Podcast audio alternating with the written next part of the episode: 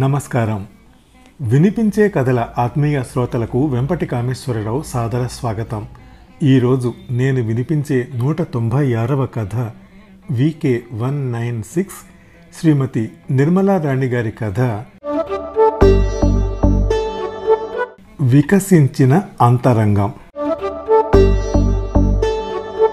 నిర్మలారాణి కేవలం రచయిత్రి కాదు ఒక సామాజికాచరణ భూమికగా గల రచయిత్రి అనంతపురం జిల్లాలో మహిళలకు జరుగుతున్న అన్యాయాలను వెలికి తీయడంలో మహిళా సమస్యల పరిష్కారంలో ప్రధాన పాత్ర వహిస్తున్నారు అంటారు శ్రీ రాచపాళ్యం. వారి రచనలపై స్పందిస్తూ శ్రీమతి పి. సత్యవతి గారు ఏమంటారంటే దేశంలోనూ ప్రపంచంలోనూ వస్తున్న ఆర్థిక రాజకీయ పరిణామాలు స్త్రీల జీవితాలను అతలాకుతలం చేస్తున్నాయి. నిర్మలారాణి గారి కథా సంకలనం ఈ విషయాలన్నింటినీ స్పృశిస్తూ విశ్లేషిస్తూ పరిష్కారాలను సూచిస్తూ ఆశ కలిగిస్తున్నది అని. ఇక వారి కథ వికసించిన అంతరంగంలోకి వెడదాం. అయితే ఈ కథలోకి వెళ్ళే ముందు ఈ కథకు అనుబంధంగా తమ గొంతులు కలిపారు యువ గాయకులు చిరంజీవి మమన్ కుమార్ అతడి దేవుడిచ్చిన అక్క చిరంజీవి సౌభాగ్యవతి స్వాతి. ఇద్దరూ పాడుతా తీయగా గాయకులే. ఈ అక్క తమ్ముళ్ళకి ఈ రంగంలో మంచి భవిష్యత్తు ఉండాలని ఆకాంక్షిస్తూ ఆశీర్వదిస్తూ కథలోకి ప్రవేశిస్తున్నాను.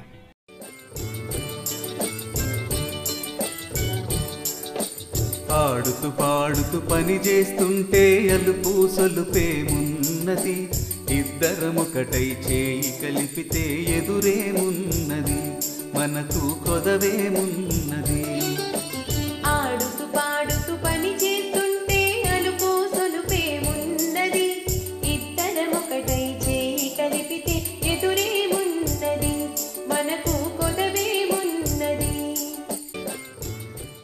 జ్యోతి కాస్త మంచినీళ్ళు తెచ్చిపెట్టు. ఏమీ జరగనట్టే కేకవేశారు మా అత్తగారిని ఆడపడుచుల్ని సాగనంపి వచ్చిన మావారు. రెండు రోజులుగా లోపలే ఉడికిపోతున్న ఉక్రోషం అంతా ఒక్కసారిగా తన్నుకొచ్చింది. వళ్ళు తెలియని కోపంతో నిండు బిందెను ఒక్క తన్ను తన్నాను. అది వెళ్ళి గోడ కుట్టుకోవటం వంటిల్లంతా నీలమయం కావటం రెప్పపాటులో జరిగిపోయాయి. శబ్దం విని వంటింట్లోకి వచ్చారు. ఏమిటి శబ్దం? ఈ నీళ్ళేమిటి? అరే కాలికేమైంది? అన్నారు కాలు పట్టుకుని కూర్చున్న నన్ను చూసి. నాకు ఒక్కసారిగా ఒళ్ళు మండిపోయింది. ఏమిటి ఏమైంది అని ఆరాలు తీయడానికి ఇప్పటికి తెమిలిందా? ఊరంతా తిరిగి అలసి వచ్చారని మీకు నీళ్ళు పాలు అందించాలా?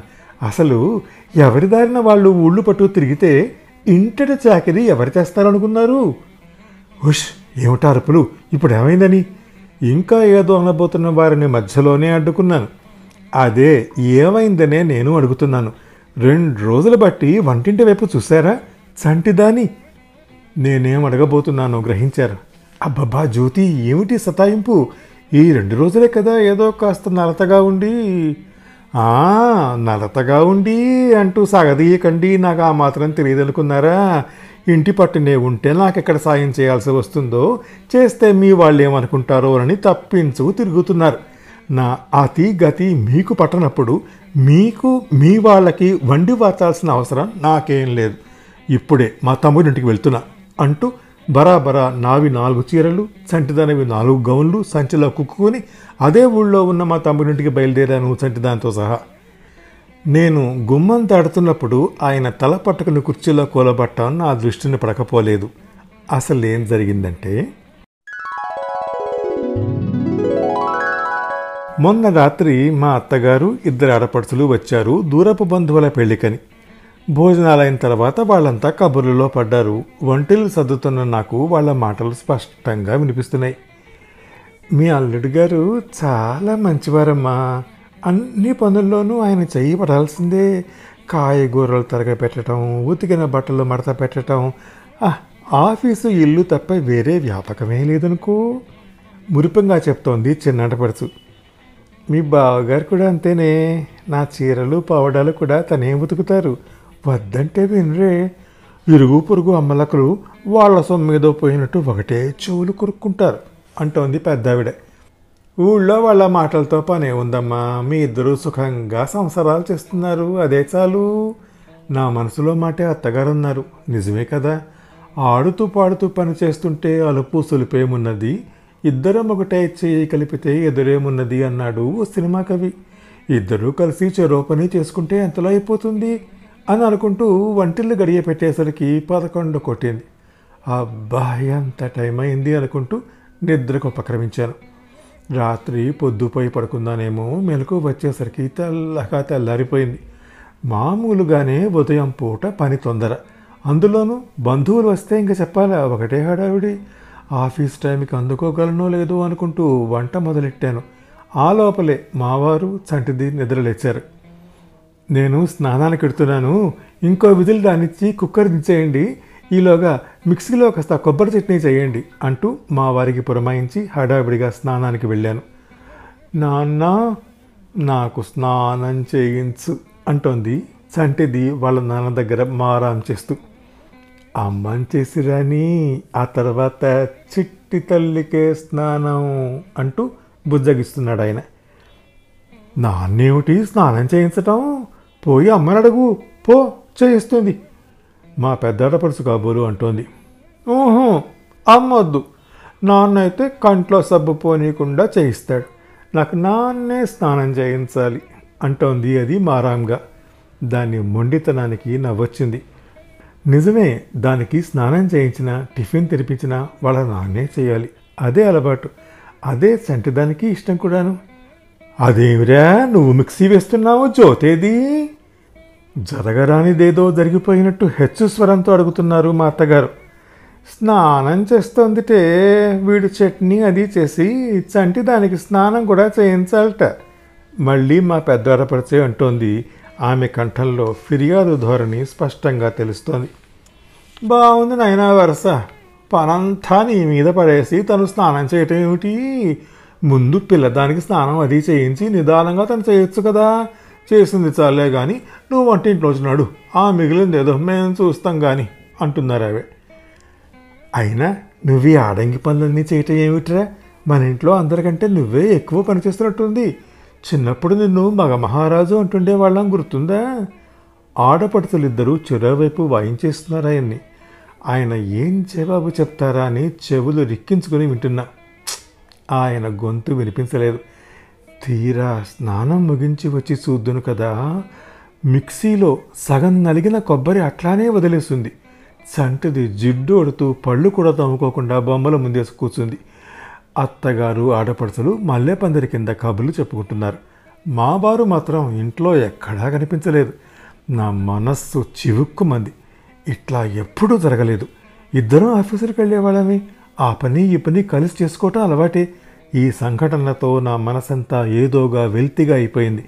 ఇంతకు ముందు వరకు ఉన్న ఉత్సాహం పిసరంత కూడా లేకపోయింది. అన్యమనస్కంగా పనులన్నీ చక్కబెట్టి ఆఫీసుకు బయలుదేరుతుండగా వచ్చాడు ఆయన. చంటిని బళ్ళో దించేస్తాలే అన్నారు. నా ముఖంలోకి చూడకుండా పుస్తకాల సంచిని అందుకుంటూ. ఆఫీసుకు టైం అయిపోవడంతో సంభాషణ పొడిగించడానికి వీల్లేకపోయింది. హడావిడిగా బస్ కోసం పరిగెత్తాను.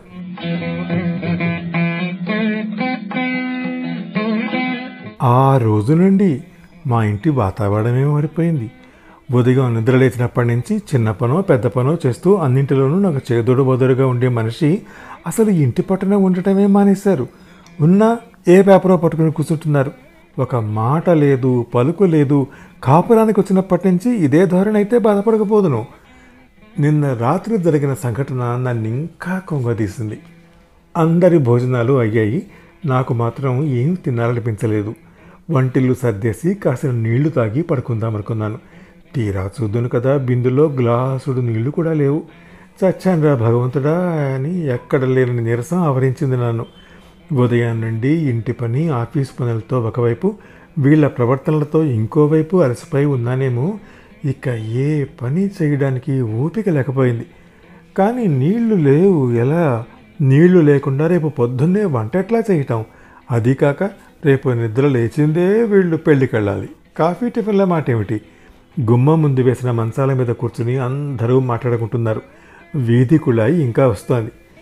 అంటే బొత్తిగా నీళ్ళు లేవు. రేపు వంట కష్టం అవుతుంది అన్నాను గుమ్మానికి యువతల నిలబడి మా వారితో ఆయన ముఖంలో వెంటనే రియాక్షన్ కనిపించింది.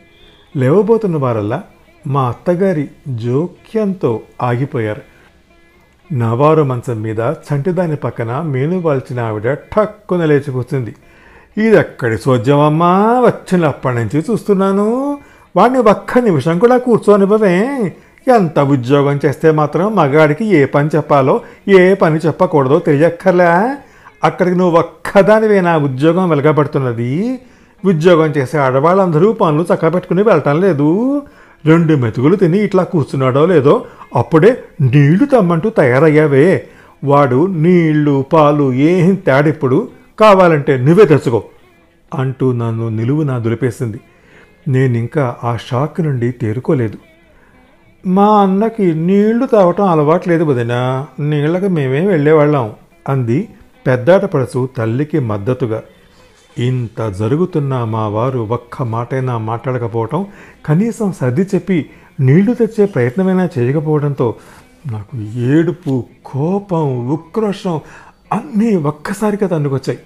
గిర్రున్న లోపలికెళ్ళి భోరుని ఏడ్చాను. నాకు జరుగుతున్న అవమానాలు ఒకవైపు నా ఇంట్లో నేనే పరాయదాన్ని అయిపోయానన్న ఆలోచన ఇంకోవైపు నన్ను పిచ్చి దాన్ని చేశాయి. రెండు మెతుకులు తిని అలసిపోయి కూర్చుందట. నేను ఆ రెండు మెతుకులు కూడా తినకుండా ఇంటడి చాకరీ చేస్తుంటే చీమ కుట్టినట్టు కూడా ఉండదా వీళ్ళకి? పైగా మా అన్నకు నీళ్ళు మోయటం అలవాట్లేదు వదినా అంది. అక్కడికి ఆమె మొగుడికి చిన్నప్పటి నుంచి చీరలు పావడాలు ఉతకటం అలవాటు కాబోలు. అయినా వీళ్ళదని ఏం ప్రయోజనం? ఆయనకి బుద్ధి లేనప్పుడు రోజంతా తన కోసం తన వాళ్ళ కోసం గొడ్డులా చాకరీ చేస్తోంది. నోరు తెరిచి బిందెడు నీళ్ళు తెమ్మని అడిగితే కనీసం జాలితో అయినా బిందెడు నీళ్ళు తీసుకురారాదా? ఆయన్ని తలుచుకోగానే ఉప్పెనలాగా మళ్ళీ దుఃఖం ముందుకొచ్చింది. ఏడ్చి ఏడ్చి చివరికి ఒక నిర్ణయానికి వచ్చాను. ఇక ఇక్కడ ఉండకూడదు.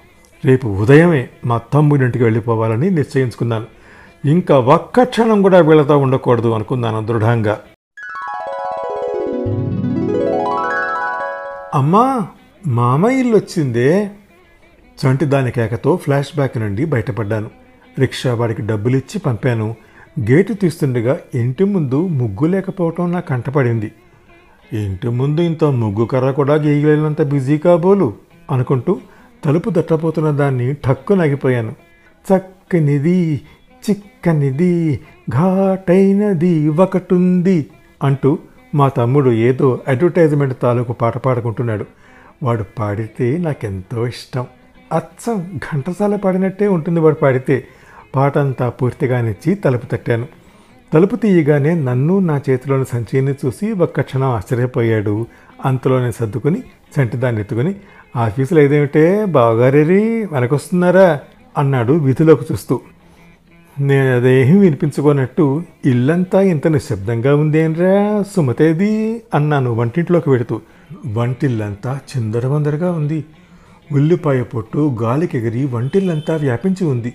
ఒకవైపు సగం చెక్కు తీసిన బీరకాయలు కత్తిపీట పడేస్తున్నాయి. ఇంకోవైపు చేటలోని బియ్యంలో స్వైర విహారం చేస్తున్నాయి పిచ్చుకలు. స్టవ్ మీద కందిపప్పు కాబోలు ఉడుకుతోంది. సుమతేదిరా అన్నాను మళ్ళీ. ఆఫీస్ ఇన్స్పెక్షన్ అని త్వరగా వెళ్ళింది. ఇదిగో వంట కాగానే క్యారియర్ ఇచ్చి రావాలి. ముందు నీకు టీ పెడతా. అలా కూర్చో. ఇంత రుచిగల టీ ఎప్పుడు తాగుండవే? నవ్వుతూ చంటిదాని చేతిలో రెండు బిస్కెట్లు పెట్టి టీ ఫిల్టర్ అందుకున్నాడు. వాణ్ణి అట్లా చూస్తుంటే నా మనసంతా ఏమిటో అదోలా అయిపోయింది. ఆరుగురు అక్కలకి ఒక్కగానొక్క ముద్దుల తమ్ముడు వాడు వంటింట్లో అవస్థ పడుతుంటే మూగగా మూలిగింది నా మనసు. నే చేస్తానులే లే అంటూ టీ ఫిల్టర్ అందుకున్నాను.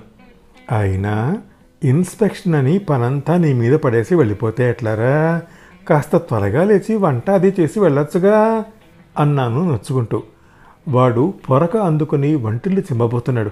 అయ్యయ్యో నువ్వు కసువు చిమ్మటం ఏమిటి? నే చిమ్ముతానండు? పాచి పదలన్నా చేసి వెళ్ళకూడదా కనీసం? అన్నాను ఉండలేక. వాడు ఆశ్చర్యంగా కళ్ళు పెద్దవి చేశాడు. ఎవరు చేస్తే ఉందే మన ఇంటి పనే కదా. ఈ పని నేనే చెయ్యాలి నువ్వే చెయ్యాలని పంతాలపోతే ఎట్లా? అయినా ఈ రోజేంటే కొత్తగా మాట్లాడుతున్నావు? రోజు బావగారు ఇంత పని చేస్తారు అంత పని చేస్తారు అని చెప్తావు కదా. మరి బావుగారు చూసినట్టు నేను నా భార్యకి సహాయం చేయాలి కదా అన్నాడు నవ్వుతూ. వాడి మాటలకి చెల్లున కొరడాతో కుట్టినట్టయింది. పాడుతూ పాడుతూ పని చేస్తుంటే అలుపు సొలుపేమున్నది ఇద్దరమొకటై చేయి కలిపితే ఎదురేమున్నది మనకు కొదవేమున్నది ఆడుతూ పాడుతూ పని చేస్తుంటే అలుపు సొలుపేమున్నది ఇద్దరమొకటై చేయి కలిపితే ఎదురేమున్నది మనకు కొదవేమున్నది శ్రీమతి నిర్మలారాణి గారి కథ నా వినిపించే నూట తొంభై ఆరవ కథ వికసించిన అంతరంగం విన్నారు. ఈ కథను నేను వినిపించే తీరు మీకు నచ్చితే లైక్ చేయండి మీ కాంటాక్ట్స్కి షేర్ చేయండి మీ అమూల్యమైన అభిప్రాయాన్ని కామెంట్ రూపంలో నాకు తెలియజేయండి. నా వినిపించే కథల ఛానల్కి సబ్స్క్రైబ్ చేసి మీ ఆదరణ అభిమానం ప్రోత్సాహం అందించండి. తప్పక చేస్తారు కదా. నమస్తే. వినిపించే కథలు ఇవి వినిపించే కథలు వినిపించే కథలు ఇవి వినిపించే కథలు.